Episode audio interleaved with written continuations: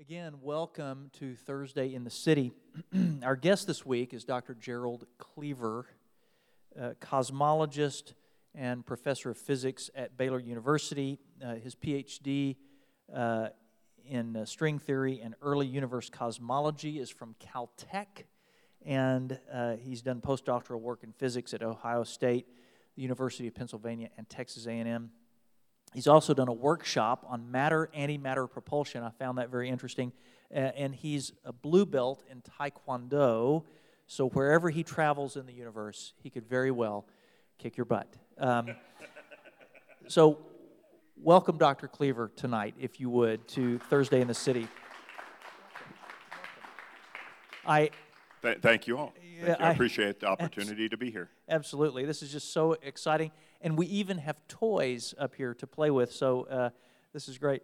Um, first of all, uh, again, uh, thank you. I wish I could have been in on that uh, workshop on matter antimatter propulsion. Uh, that, that would have been great uh, for the USS Enterprise, I think. Um, first of all, what is a cosmologist? Now, we were joking, and maybe I can't remember if I told you we were joking about the difference between a cosmologist and a cosmetologist. And um, we, in any, you know, and I, I thought, I was thinking, I've been thinking to myself that it's probably similar because any good hairdresser knows how the universe works. I mean, you know, if you think about it, every, everybody tells that hairdresser all the secrets, and that, that person knows. In fact, there are things known as quantum hairs. Quantum, oh, seriously? Seriously, Of yes. course there are. The Uh, black holes can have quantum hairs. it's time for a makeover for that uh, cosmology, a double major in cosmology, cosmetology. It, it's, uh, you heard it here first. Okay, but really, help us to, what is a cosmologist? Help us to understand the job of a cosmologist, Gerald. A cosmologist seeks to understand um, the questions, the fundamental questions about our universe, or in fact, it's, it's gone at various stages. But basically, I would say uh, a cosmologist has sought to understand um, the realm that we perceive uh, um, in, as the physical world. Okay, the, the And- and physical we've- world. The physical because world, there and are questions. on through stages. There are questions of the universe like why is there evil and suffering, but but you're talking about not the philosophical realm, but the scientific the, The scientific analysis, the physical realm, matter and energy, uh, that kind of thing. Uh, why is there something rather, or I guess why is never a good scientific question, but, how can there some- be something? Why something rather, other than nothing is a Yeah. prof- is a profound scientific question also. Okay, yes. yeah, sure. And it, that kind of bleeds over into philosophy a little bit, I guess. But um, uh, so, what questions can, can you help us to know what questions cosmology purports to answer and, and what is outside of its scope? I guess tell us about the scope of Cosmology, cosmology. like most scientists, I think, if, if we're within our bounds, the question is understanding the how, the what, and the how questions, not really the why. Um, up to ex- an extent, we can try to we can try to answer things why in terms of the physical Sure, answers. to sure, yeah, right. And so I, I put that more over into the how questions. absolutely. But the why, as in terms of meaning, is the philosophical and theological. Mm-hmm. Mm-hmm. All right. Um, now, the cosmology, as to hear you uh, describe it, it doesn't tell us.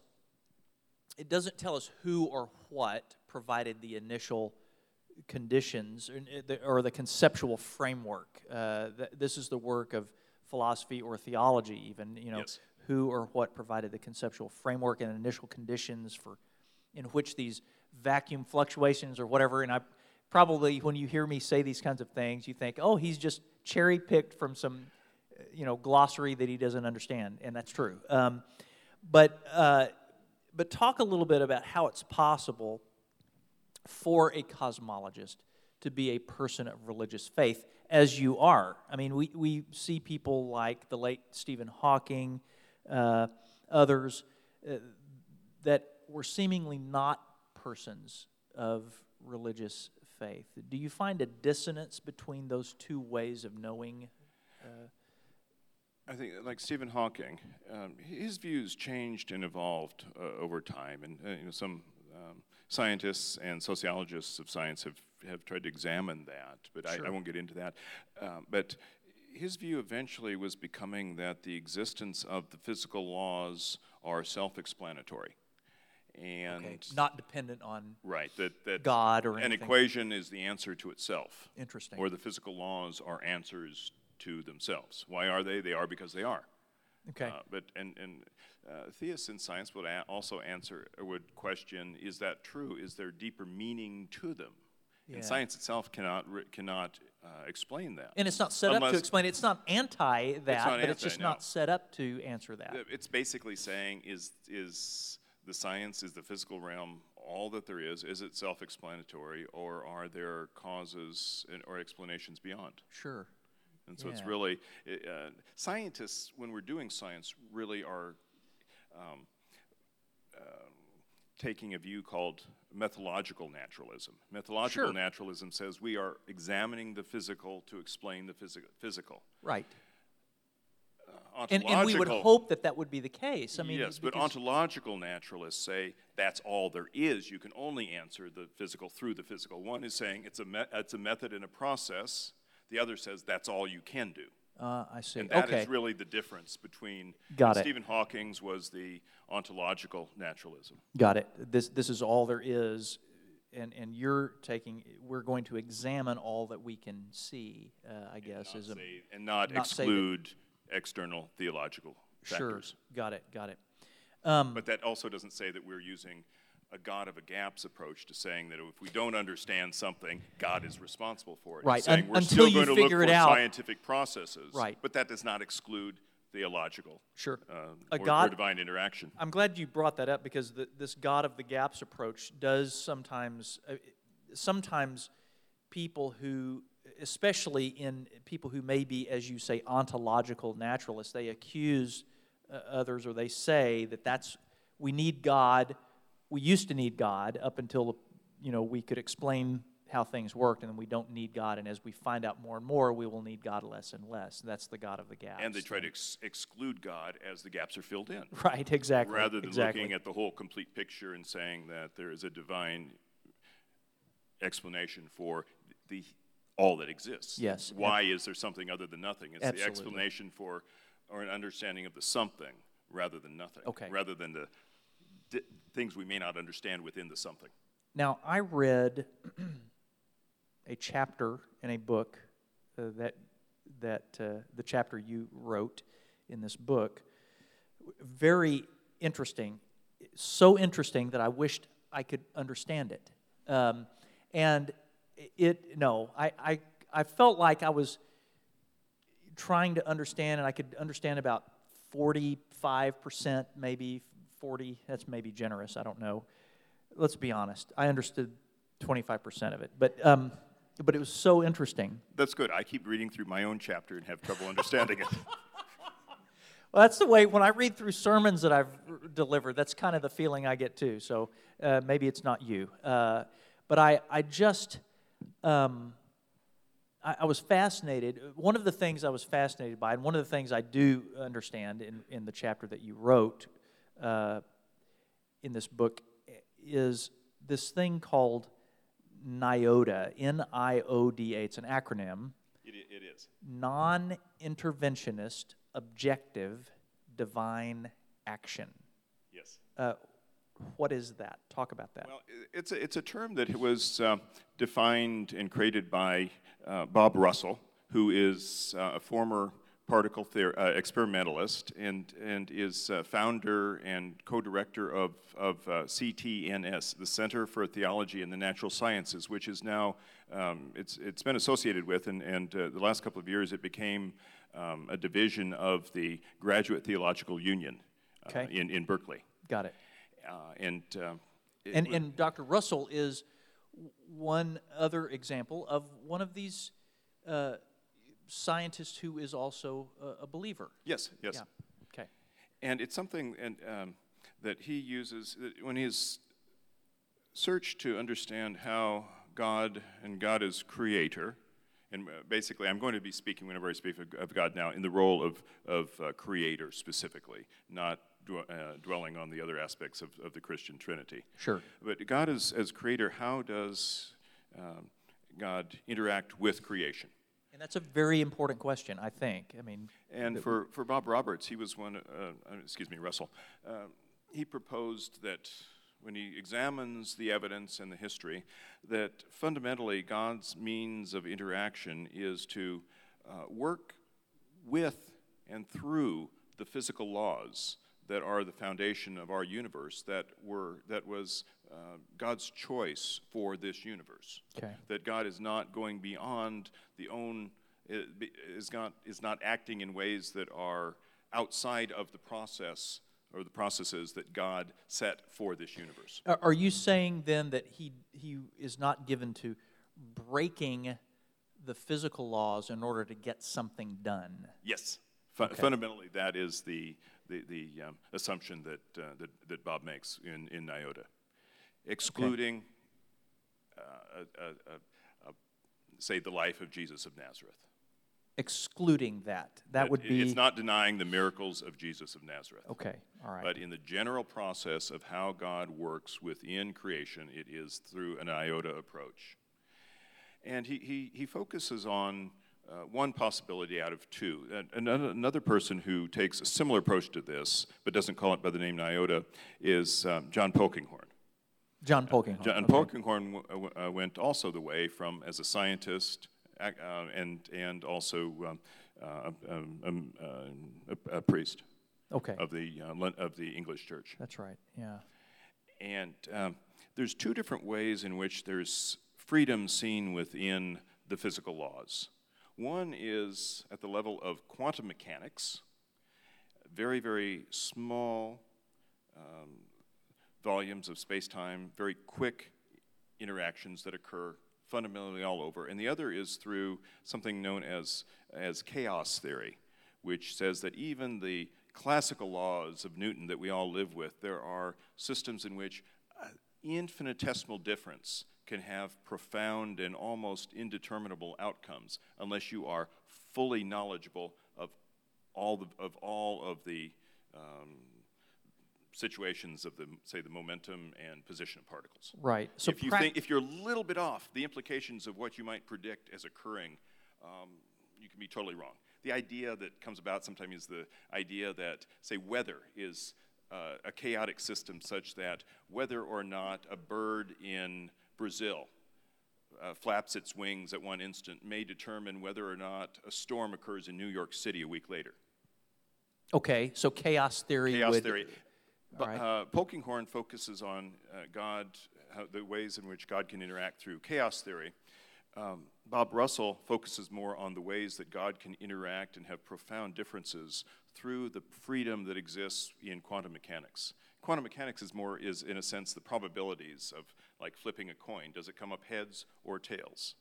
Um, and if you think of it as much more fundamental interactions than that, there are always these choices at any given time that are not predictable. Like where a subatomic particle may be at any given yes, microsecond. Or, you know, a, or a, a, a, pound of uranium that's decaying every um, over every 7,000 years, half of the uranium will have decayed. But which individual atoms decayed is unpredictable. Okay.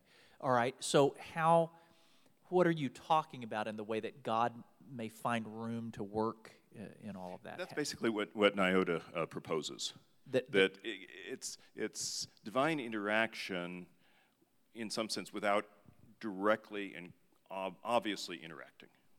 Okay. So, it's it, it is the way that he moves things along in the world that he wishes to move along. In a subtle, in a much more subtle way than we might be looking for. Okay.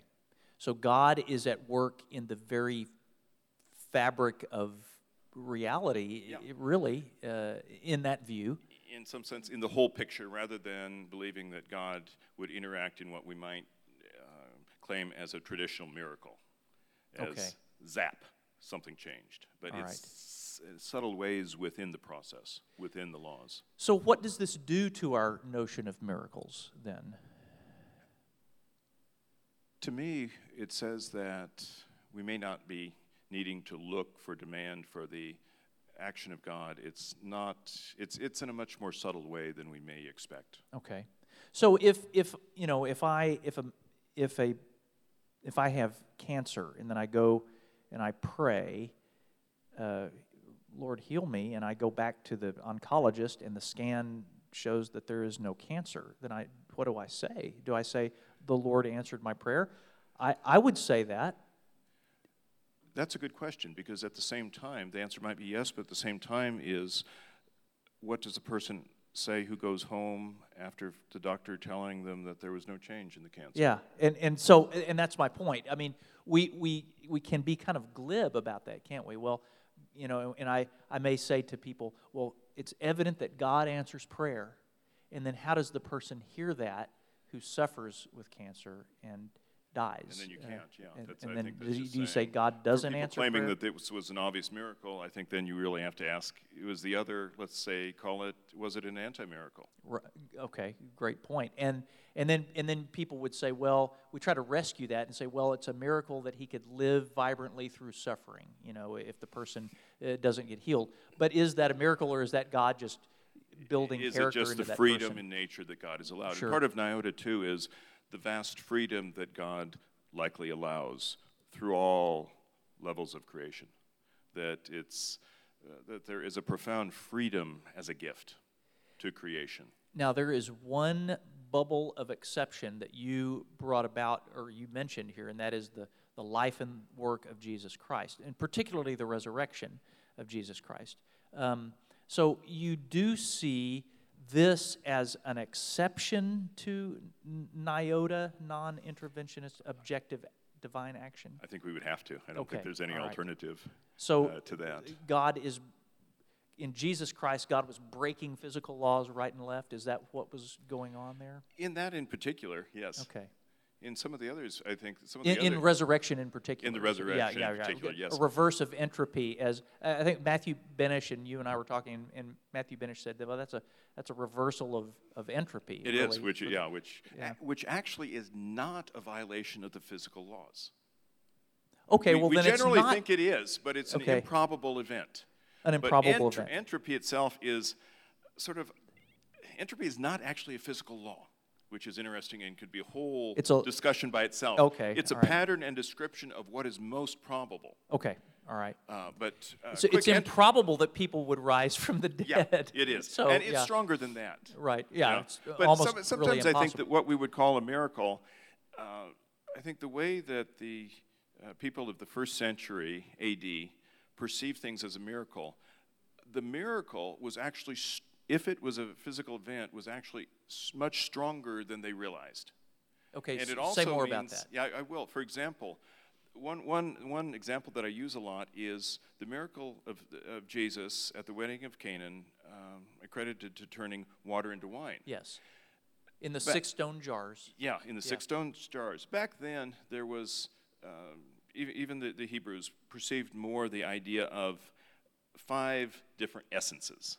And each essence really, there was not much, there was not a lot of difference, say, between liquids. There was um, I, fire, water, uh, dirt, air, and then the, the last thing, the unknown, they called the quintessence. Okay. But say water into wine, turning that was not as much a miracle as perceived by them as I think we actually would need to accredit it. For example, if it was just pure water, hydrogen and oxygen, Yes. there was no there would be no carbon, no nitrogen, any of the extra elements that are present for wine. That Okay. means if, if for the turning of the water into wine for Jesus, Jesus of Nazareth, with full knowledge of the process, had to understand n- nuclear science. That means transformation of oxygen and hydrogen atoms into to include carbon and nitrogen and whatever else gave flavor to the wine. Okay. Which would imply some radiation there. That's the other thing too. It would have the, the real miracle was the absorption of the radiation that would have been required if it was a nuclear process to, to, to absorb it and cause it to cease to exist without killing everybody else in the room. That's just freaking amazing. Uh, okay, and, and so weird. Uh, I'm seeing a a new Netflix series of the life of Christ. Um, Or walking on water meant right. that there would have been some Jesus of Nazareth perceived some way of overcoming gravitational force. yeah. Wow, we need that now for travel to to I don't know. Anyway, um, so that okay, that's that is amazing. That is amazing. And by the way, I don't know if you've ever read anything by the late philosopher Dallas Willard, but he uh, he does mention that one of the things that he says is Jesus wasn't just nice. You know, we always think of Jesus as this nice. Jesus wasn't just nice; he was brilliant. And um, and Willard would have said and did say that Jesus understood uh, n- nuclear physics. I mean, he he's the Son of God. Uh, in his divine uh, knowledge, he would certainly understand nuclear physics. And he says that God has these no- this knowledge, and he he um, gives it out, you know, little by little. And a lot of scientific enterprise, a lot of the advancements in science have come as flashes of insight, and he attributes that to God, you know, sort of leaking that knowledge out little by little because we couldn't take it if he did any more of that. But but that was just interesting how you would you you would we would say okay if if the Lord Jesus understood nuclear physics, he would surely understand that these people for whom he's doing this miracle, there's going to be nobody left to drink the wine, and you know they're, they're going to be dead of radiation sickness unless he takes these steps. That's amazing. Or does that also indicate something about the nature of the Trinity? That it was Jesus of Nazareth praying for these things, and the actual process being done through God as creator, first person of the Uh, Trinity. okay, a- and that's the other absolutely. thing. Absolutely. Because uh, you know, um, the, the uh, Synoptic Gospels speak of Jesus growing wise and That's true. learning He, he grew so- in wisdom and stature. And as, as taught by humans. Yeah, so yeah, and, that's the, right. and the Scriptures. So that I think for me that also raises an issue of who act, what who actually had that knowledge. well, and, process. and he did, and Jesus did, he did uh, discipline himself in those ways of, of praying and solitude. He followed the spiritual disciplines. Why? Because this is the way that he remained in the Father's will. And he, he even said, the Father is always working. And so, anyway, that's just fascinating. Now, um, let, let's let's talk uh, about this, and I, I think you've answered some of these questions. It's we're we're unable to ascertain often uh, if there has been divine action uh, or whether there has been divine action, and we need to be careful, don't we? And your example of the man who is not healed of cancer. Um, we can wound or do harm if we are too glib with our uh, declarations. Well, God must have acted. I think Uh, so. I think I think we can learn a lot could- from from that. we could we need some more humility there, perhaps. Um, okay, is there room for God? And and you've said this, uh, but th- there is room for God at the classical and the quantum mechanical levels of reality. So, so God in those uncertainty areas of uncertainty, which way is the coin going to land? Uh, this is often where God is active. Correct? Yes, and at the same time, as we talk more about the idea of multiverse and the different types, and in science we use the, the, the term levels of multiverse, has come to be proposed. We also see, from the theological aspects, alternative views or understandings of this too, of how, of a NIODA process for God to interact, given that our universe may not be the only one. And we'll talk about that in a little bit too. Now, now in, and in it's fact, a different perception of the same realities, but different perception of them for Okay. divine NIODA. okay. Well, let's talk about what you've this word that you've raised here, multiverse, multiverse, um, and why does it necessarily follow from quantum theory? It follows. Uh, First of all, what is it? what is, is it? the multiverse? It's the idea of our universe not necessarily being the only one. And multiverse theories propose that, uh, say, let's say them, multiverse hypotheses. Uh, hypotheses are proposals that are scientifically consistent, that have ways of being investigated. Uh, and if there is, as evidence of support grows, then eventually it reaches the level of theory. But right now we would say multiverse hypothesis. Now, Gerald, you, when you say other universes, you're not, I mean, let's be clear. You're not talking about another planet. You're not talking about another solar system. You're not talking about another galaxy. You're talking about another set, you're, another set of realities. Yeah, and uh, basically, our universe is defined as everywhere in space-time that we could that we can find that's connected together in which the laws of nature are the same. Okay. A universe separate from ours could have vastly differing physical laws. And when I talk about physical laws, I'm talking about the four fundamental physical laws gravity, electromagnetics, and the strong and weak nuclear forces. So there could be another universe in which gravity does not exist. Um, right. Or, Okay. And more dominantly, gravity. Gravity actually tends to be the uh, the common aspect Okay. of all of them Right. as Because it's something a fundamental. But electromagnetics and strong and weak nuclear. There could be four. There's those are four forces. There could be five, six, seven, eight, nine, ten. In the process that in, in one particular approach to multiverse proposals, there can be up to 22 different forces. Okay. Um, That's, and that's too many. yeah. Yeah, it's but, too many. Uh, yeah. I'm, I'm still dealing with gravity. And I don't know. These Uh, are all these are separate regions of disconnected space-time, disconnected like from we can't ours. get there from here. Not necessarily unless they're close enough together. There have been some proposals how wormholes, that we're all becoming more familiar with, could Yes, connect yes. universes that have similar enough physical laws. But the laws of nature are so far apart and different, no, they could not be connected Got at it. all. Wow, this is so. How has that come about? I'd like to take a second, if we could, on that, and how we've eventually absolute- led you- to Is this. it time to? Can Yeah, we like- can we I'd like show to- the? I'd like to make reference to these. Yeah, there we go. We had it for a second. Okay.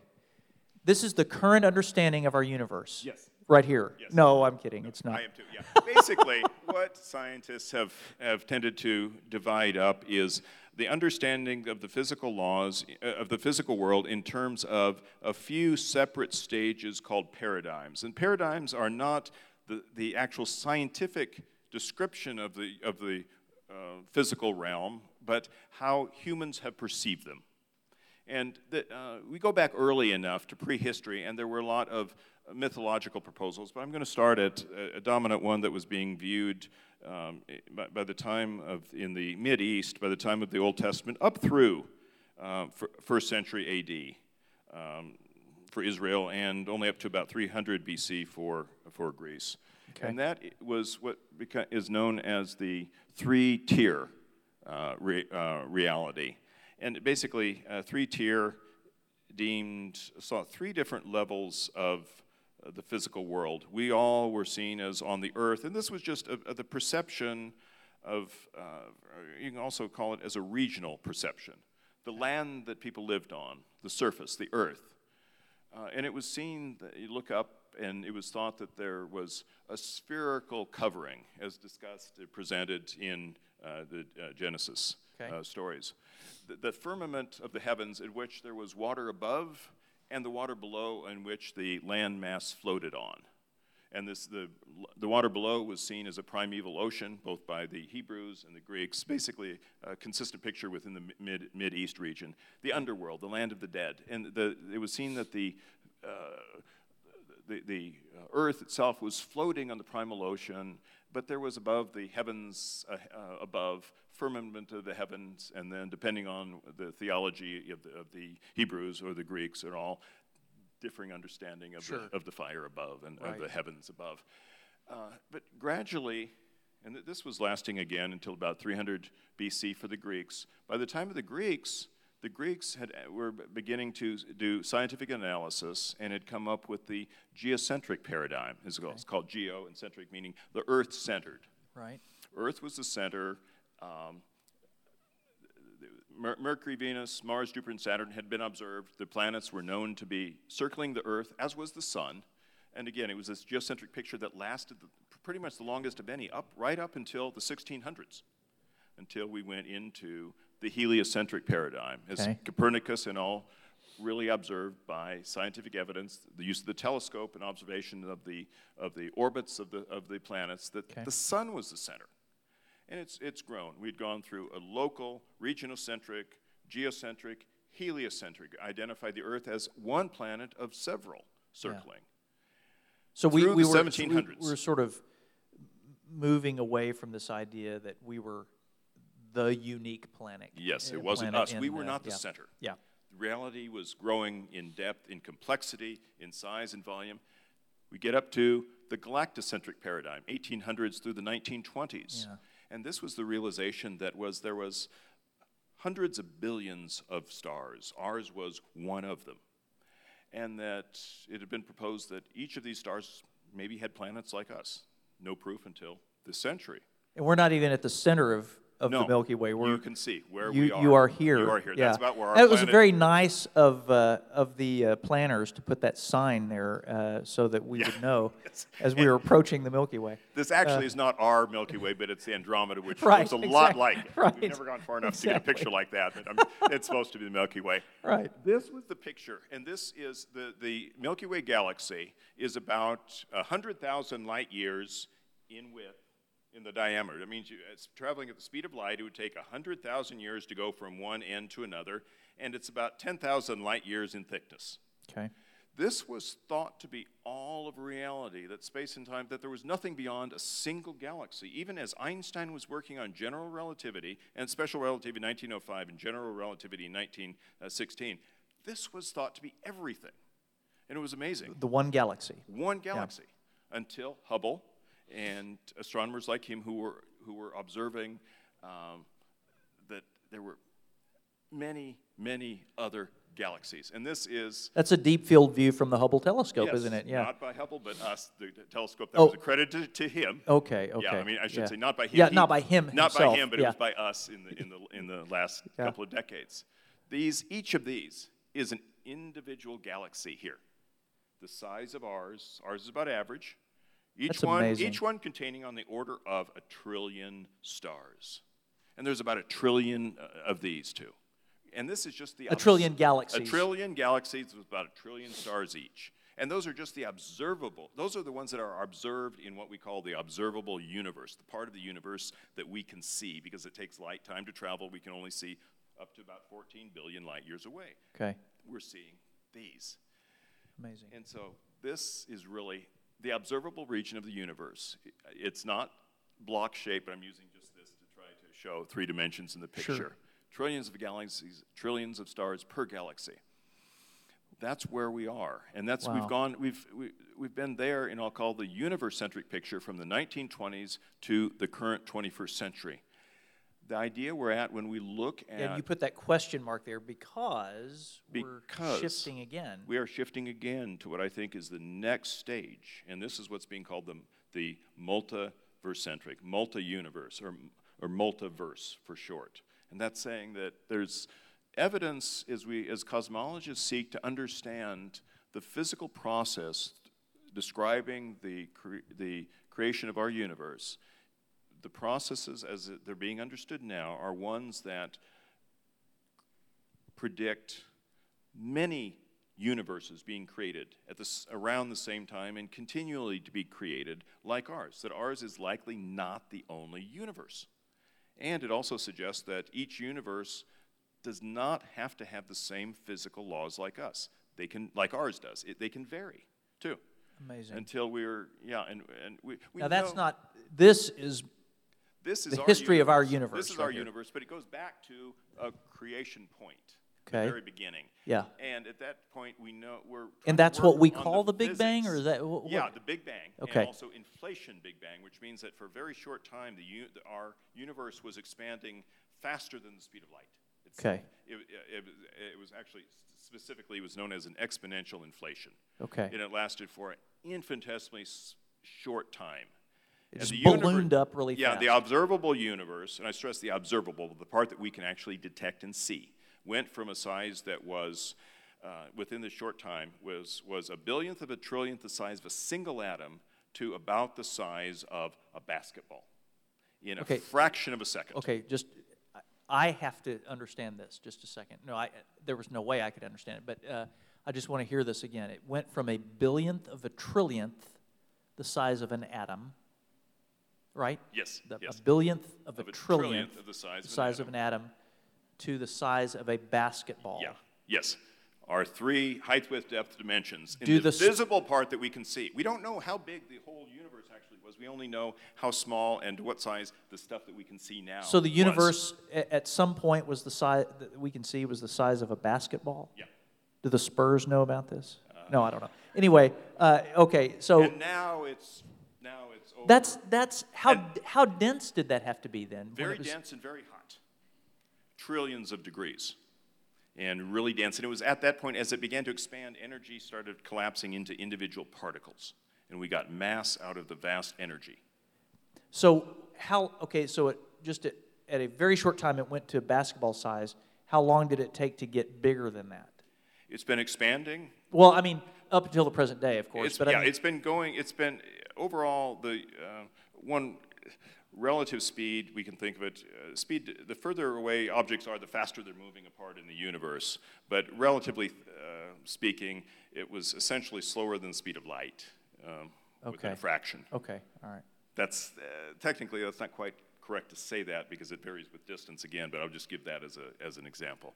Um, Oh, that's so weird. Okay, uh, that's just amazing. All right, so it's expanding. and it continues. And we've discovered through, in just the last, you know, since 1997, that it's expanding, but for the last seven billion years, it's accelerating in uh, It's in getting expansion. faster at getting bigger. Yes, it's faster now than it was when we woke up this morning.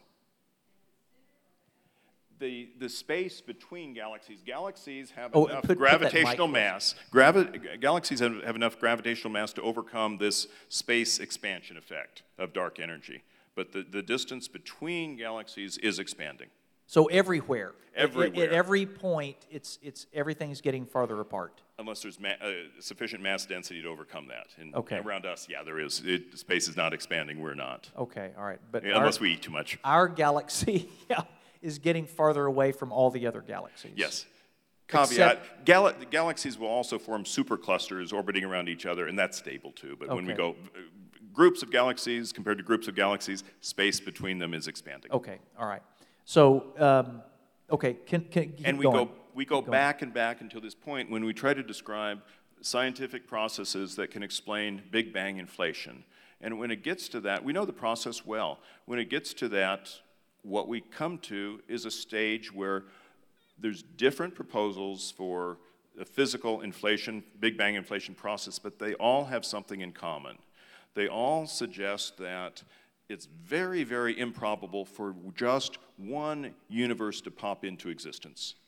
And the, the analogy that I like to use Okay, okay, say that again. It's improbable Yes. that only one universe would pop into existence. when described by a scientific physical process, yes. okay, all right. And the analogy that I like to use is a pot of boiling water. You, you've, you've set uh, a pot of, of, say, water to heat for uh, tea. You, you set your stove to 100 degrees Celsius, So you're at sea level. sea level, 100 degrees Celsius. pressure is what it is Yep. there. And all the initial conditions are, are right. They're all right. And you expect Okay. to see boiling water at 100 degrees Celsius. What do you expect to see when you have boiling water? Bubbles. Let's say you have your pot and you see one bubble. And you wait. You waited five more minutes. No more bubbles. An hour, no more bubbles. A year, no more bubbles. Getting really, really improbable. Natural boiling process says that there's going to be multiple bubbles. What's happening is the, the water molecules are breaking up into hydrogen and oxygen gas and forming the bubbles that then escape to the surface.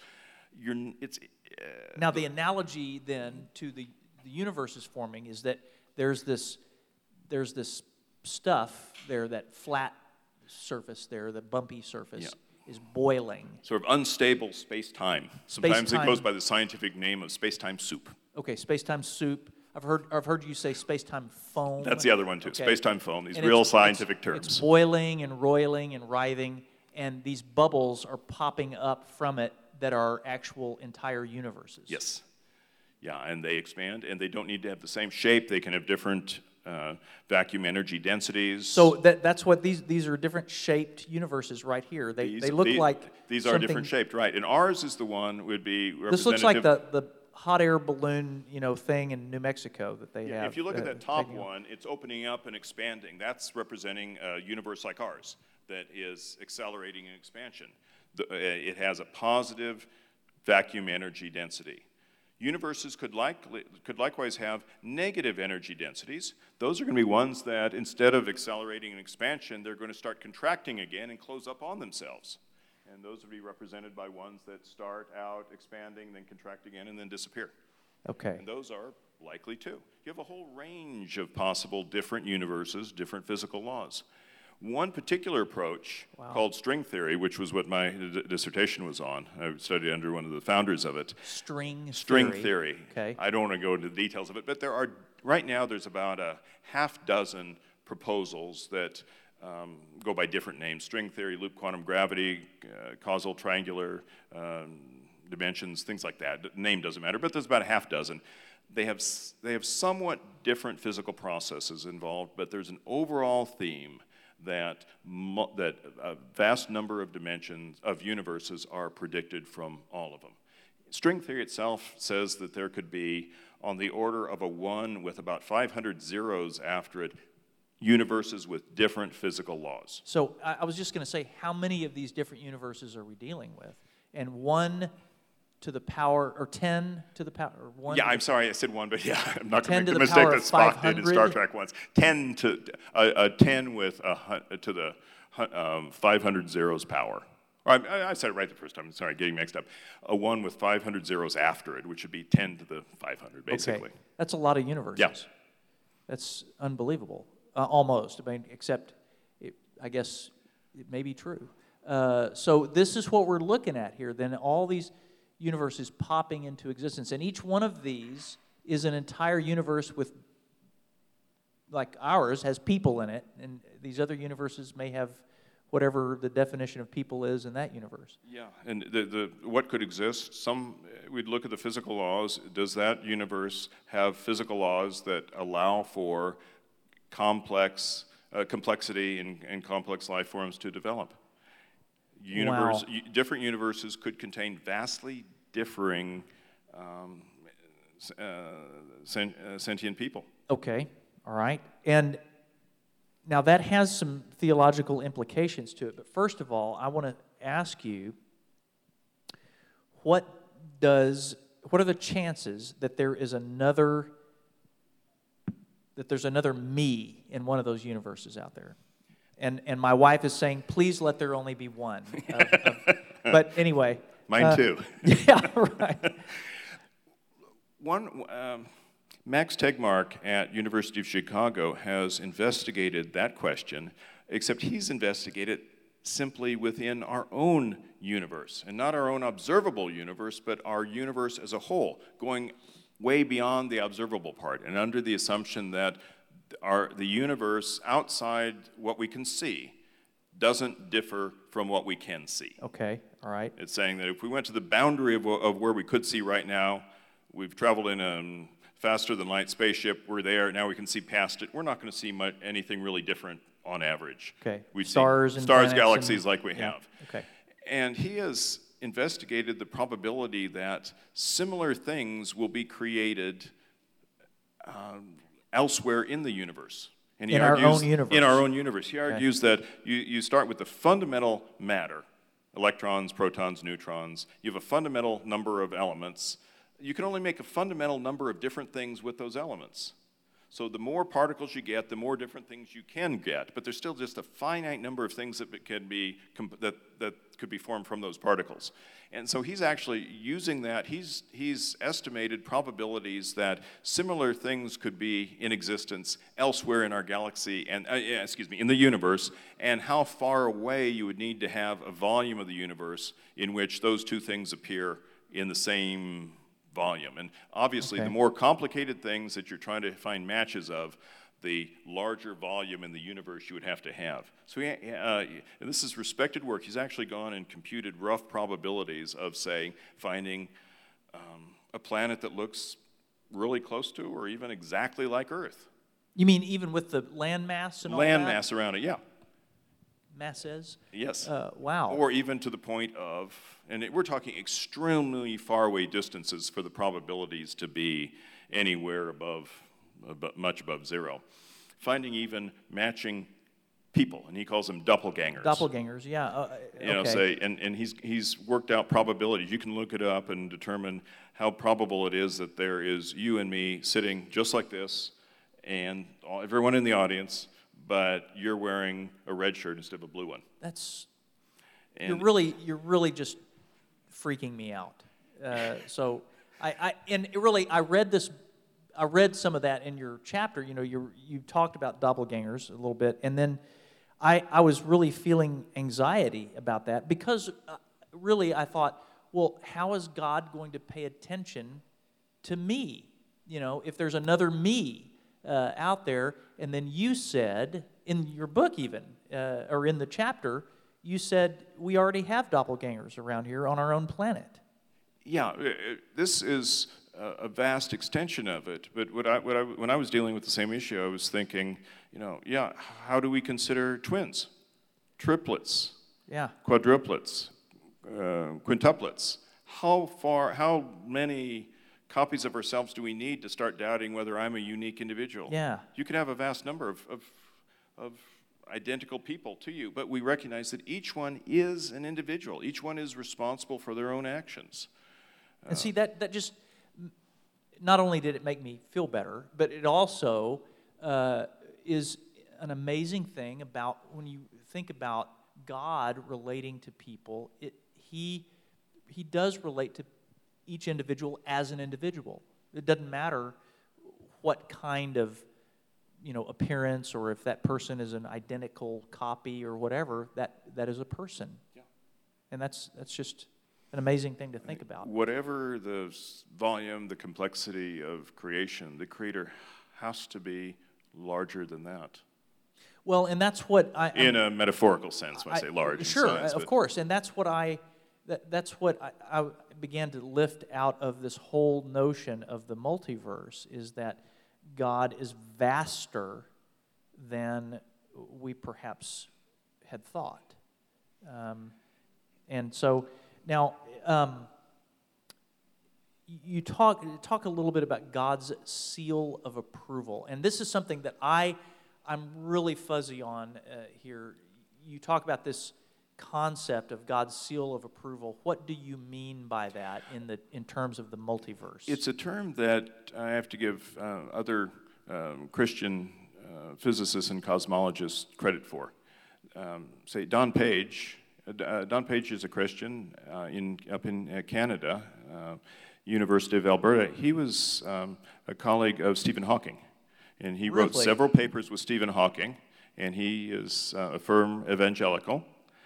Wow. Uh, in fact, he stayed, wow. he, he, he um, helped um, um, Hawking's uh, first wife take care of Hawking and lived in Hawking's home and actually tried to convert Hawking and was unsuccessful uh, wow. uh, of that. But wow. he and uh, there is another cosmologist uh, at um, University of Waterloo who have addressed the issues of uh, the problem of evil in the multiverse. If God allows everything to exist, that means that there may be some universes in which um, uh, pain is, is extremely dominant, and natural evil might be uh, the general pattern of things. Is there a limit that God would allow? And this is what, what, what they've accredited to uh, God's mark of approval of a universe. Is it, does God set limits on what can exist?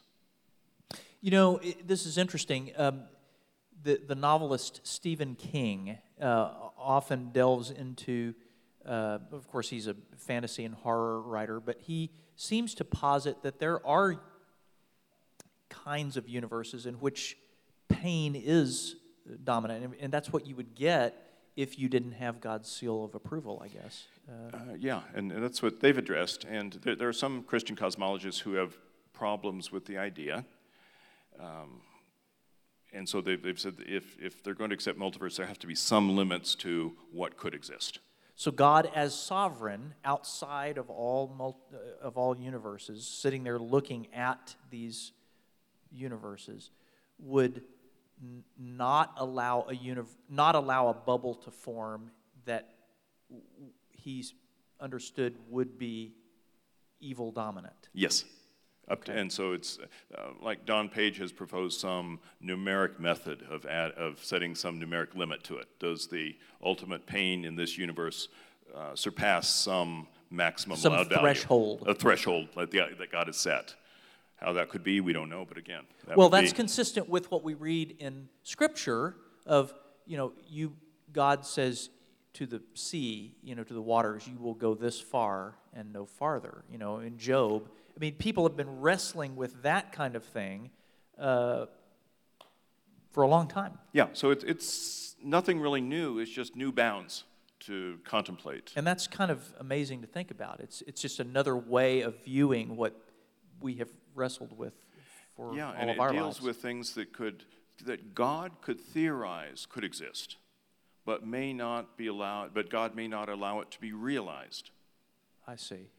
And, Yeah. in some sense, too, it's again, I want to go back to, as we had talked a little bit about, uh, St. Augustine's picture of what he called uh, a block universe. Yes. And that has to do with, uh, Augustine proposed, was one of the first really to deal with relativity.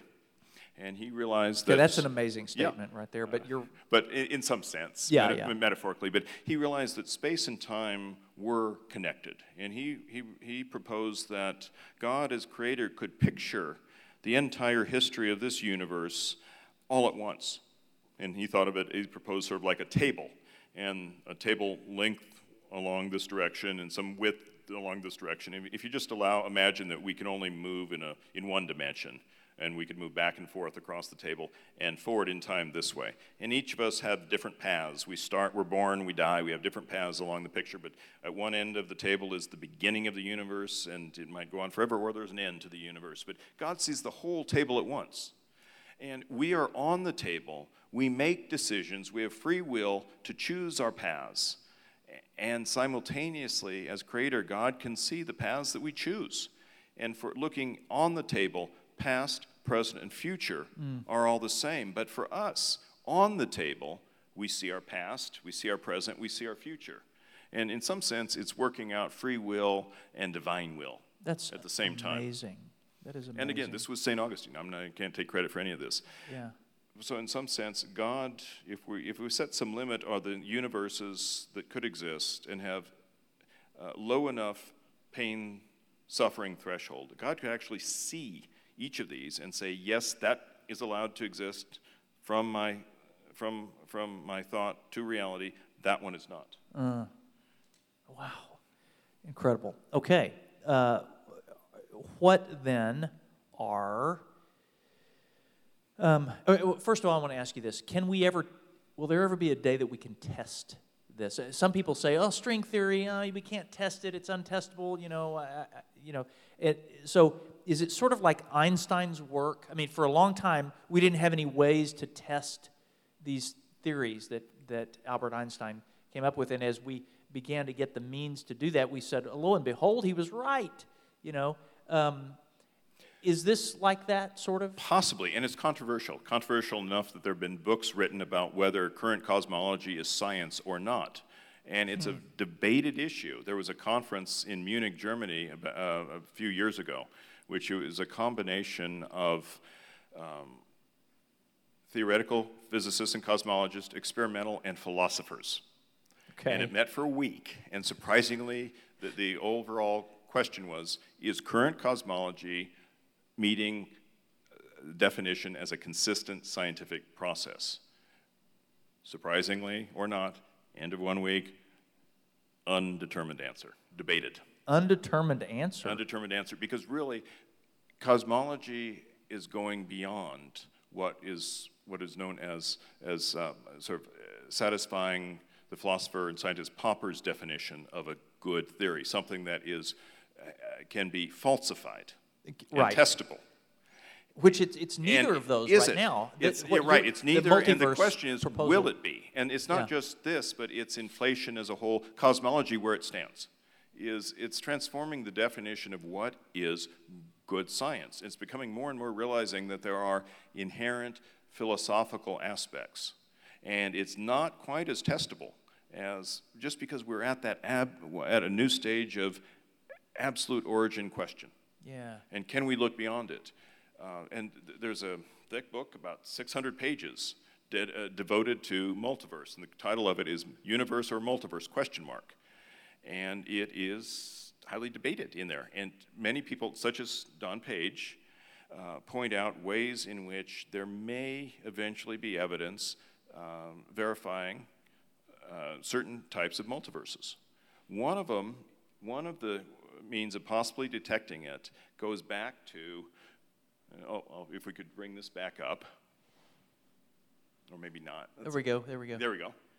I wonder- Let's see. We look for, oh, it's near We the look for the union We label. look That's for- what we look for. No. Oh, there we go.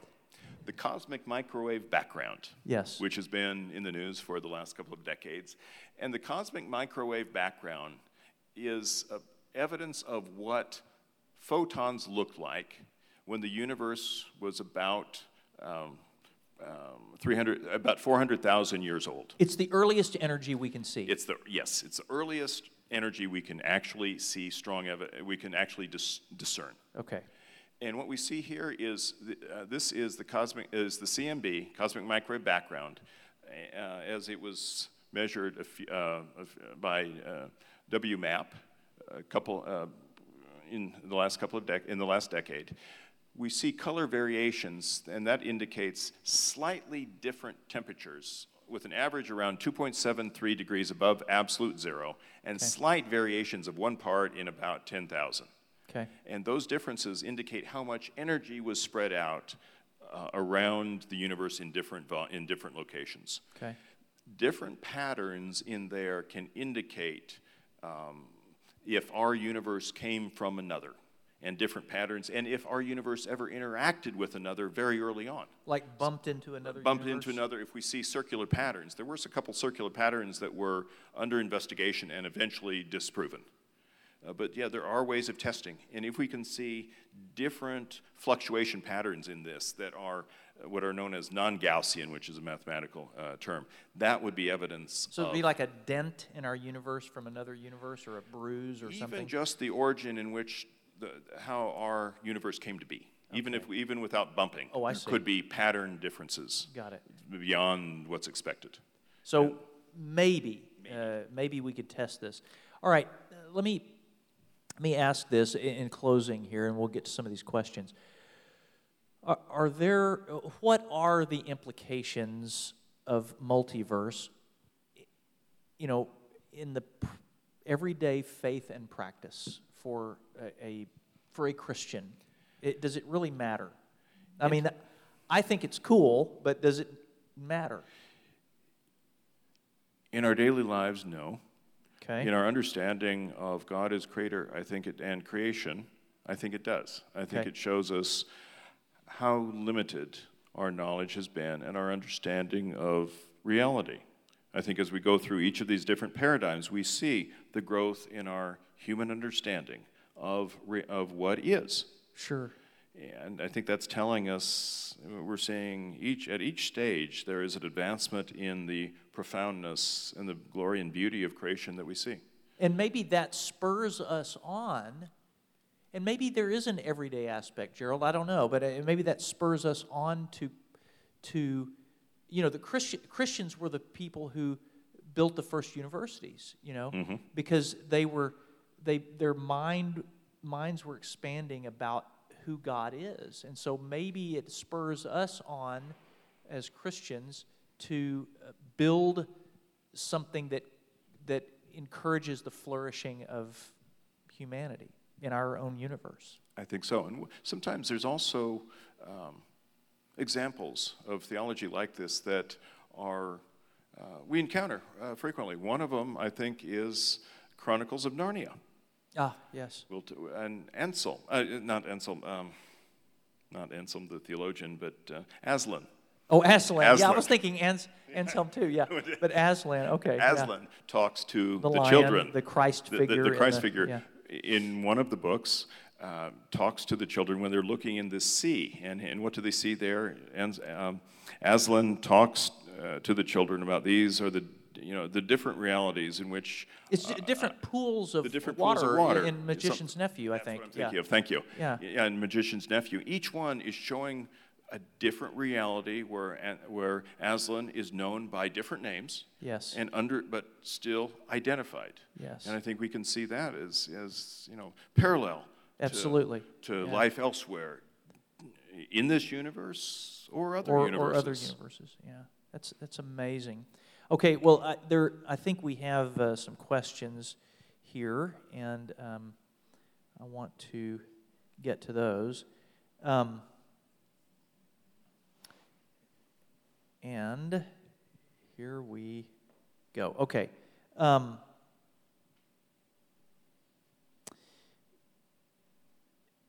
okay. Can we even begin to guess anything, really, when discussing a universe that operates on, a, on different physical laws? Can we even guess what that might be at all? We, we can, and it, we can, and it depends on the particular um, quantum gravity theory. And again, quantum gravity, we've talked about quantum mechanics a, a bit. As we go back in time, as the universe became smaller and smaller, hotter and hotter, as energy was more and mass was more dense, quantum gravity has to have taken over from Einstein's general relativity gravity. Okay. And each and there are these basically, as I said, a half dozen different proposals on what form quantum gravity can take. And each version of quantum gravity, if we go back to the pre-Big Bang, pre-inflation of our universes and the other and our universe and what it came from, we can make predictions. String theory, my area example, sets bounds, even though the number is large, very, very large, 10 to the 500 or so universes. There are constraints on the types of universes that could exist. And this is one test, again, for predictability. 10 to the 500 is vast, but there are constraints on the types of uh, and combinations of forces that could exist. Okay. So if you come across and could show that our forces and all of the matter particles that we know of could not come about in a string multiverse, then that is proof that string theory is not true. Okay. It is falsifiable. Okay. And that, that is one area that's being, there's, there's been uh, quite a bit of research done to prove if or if not our universe can come from string theory. Um, Wow. So yeah, so you can, that, that's one aspect that my students and I have worked on for, for, for years. And, and you're saying that different kinds of forces may exist in different universes, additional to the forces that we have. Or in, in additional and in Or in place of. place of, okay. And our universe actually may have others that we don't experience. We don't know of, yeah. And that's, uh, we, we have something called dark matter, which you've probably been hearing a lot about Yes. recently. Makes Dark- up most of the mass of the universe. It does, yeah. Um, 80% of the mass. It's a type we don't know about. There have been tests to see if the dark matter is a type called WIMPs, weakly interacting massive particles, which means that it, there's some connection between the forces working that dark matter works through and our known forces. They could be the same, but there's slightly slight variations in the type of matter we're familiar with. Same forces could produce, produce the observable matter and the dark matter. Mm-hmm. If true, then there's going to be weak interactions between observable matter and dark. So far, there's no evidence of the weak interaction part of dark matter. If, if, if it's not weakly interacting at all, then it has to come from other forces in our universe. Oh, I see. It's just the Yeah. stuff that we're made out of don't interact through those forces. Dark matter doesn't interact through electromagnetics or strong and weak nuclear. Yeah. So, there we- could be more in so we ours too. Okay. We don't know yet. It's amazing. All right. Um, here's here's something that I think is is very um, crucial. Uh, do you believe probability should really be a part of this discussion? We didn't exist because it was probable, rather because God chose. Um, I think that's true. Okay. But probability, I think, does play a role in many ways when you have a, when you view when it is perceived that God may exist through a not exist but may act through a iota process. A, When, when there is a set of physical laws that um, has, that creation has developed through. Okay. Okay. Very good. And in some sense, too, we can look at uh, if, if there's a system in which there is a probability that life will develop and form. And if we see God as creator, that probability is part of the process, too. Oh, right. And there could be, and there's likely, universes in a multiverse in which no um, intelligent life could develop, even no life, because it doesn't allow complex structure to develop. And that is an extension of looking in our universe and seeing the vast number, probably the majority of planets and solar systems that themselves cannot support life. Right, right. Um, if our universe is not alone, did Jesus come to other universes? That's a good question. Yeah. And it, w- w- um, that has been addressed by uh, different people, even in the somewhat smaller context of life within this universe. Yeah, uh, other other solar systems elsewhere. in our own universe. There was an article uh, which uh, Robin Collins at Messiah uh, College and myself were interviewed back in 2010. The article is in Christianity Today. And the writer of the article came up with the title, we didn't, but it was called Christ for the Klingons. You, you care to say any more about that, Gerald? I mean, what- Yes. the article is basically uh, looking even in the context of uh, the, the orthodoxy of the proposal that the second person of the Trinity could appear in different forms na- uh, in, in the native form of life elsewhere in the universe. And it was the Catholic Church actually had discussed that for over a thousand years, actually, uh, that issue. And it was seen as, orthodo- as orthodoxy that we could perceive that as, as happening. And that was the d- dealing in the difference between the realization of the second person of the Trinity in a physical form and the second person of the Trinity um, be outside of the universe in, in unity with the, with the first and third uh, So- persons of the Trinity. it, it- it would be in a, at a macro level, you could say, wherever there are fallen people, God will save them. Or even unfallen. Okay. Oh, really? He would just live among them, as as in the garden, perhaps. Um, uh, Something like that analogy, yeah. okay. Wow. Amazing. Um, Again, take Aslan Aslan. Yeah. Indeed. Indeed. Uh, as a metaphor, metaphorical representative. Yes, absolutely. Do multiverse theories propose many universes bubbling out at the beginning or universes budding off of one early universe as time progresses? Yes and yes. Okay, so both. Yeah, right. continuous. And, and that universes bubbles. themselves can have bubbles form from them. And one of the, one of the realizations is that uh, this measure of the dark energy of a universe, it's also known as vacuum energy. And I think that's a better, more scientific term if we think of it as vacuum energy. Vacuum energy, uh, we're actually, it's not talking about energy, but energy density, the given energy per unit volume. If we, the inherent energy scale measure is the Planck energy scale. And so if you normalize and think of and, and measure um, the dark, the vacuum energy of a universe from minus one, which is um, minus one unit of Planck energy density, one unit of Planck energy per Planck volume, minus one, it can go all the way from minus one up to plus one. Okay. Universes that are accelerating to contract have negative values. Universes that are flat uh, are zero value, and positive value, like ours, is accelerating in expansion. You can go all the way from minus one to plus one. As you, for the pos- the more, the greater the magnitude of the dark of the vacuum energy, the more unstable a universe is. In particular, for expand for positive values So it could boil off. they're going to boil off, and as it boils off, the boil, the universes that come out of it are going to be more stable, closing in towards zero vacuum energy. Okay. And so you can have bubble universes bubbling. And So you fact, can predict what kind of universe there's going to be, yeah, you can think of it as a sort of a decay rate, and the decay rates are faster for universes that have higher vacuum energies. Okay. They're going to bubble faster. They're still going to be expanding, but they're going to bu- bubble off, and you can have those anytime. You can have them universes forming from a multiverse itself, or the universes from universes decaying down. So you have both.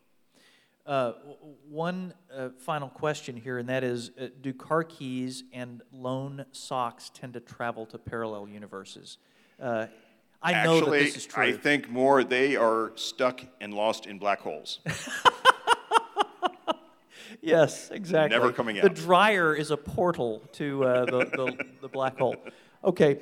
Um, Gerald, thank you for helping to blow up our minds uh, and uh, obliterate uh, some of this thinking that we thought we could do. Uh, this is fascinating. I hope, I really hope that we can envision a grander God than we ever thought possible through this. I really do. I hope that's one of the legacies of this kind of work that you do. That's, that's my thought process. I Okay, think that's why good. I, I enjoy it. Let, let's uh, thank our guest, Gerald Cleaver.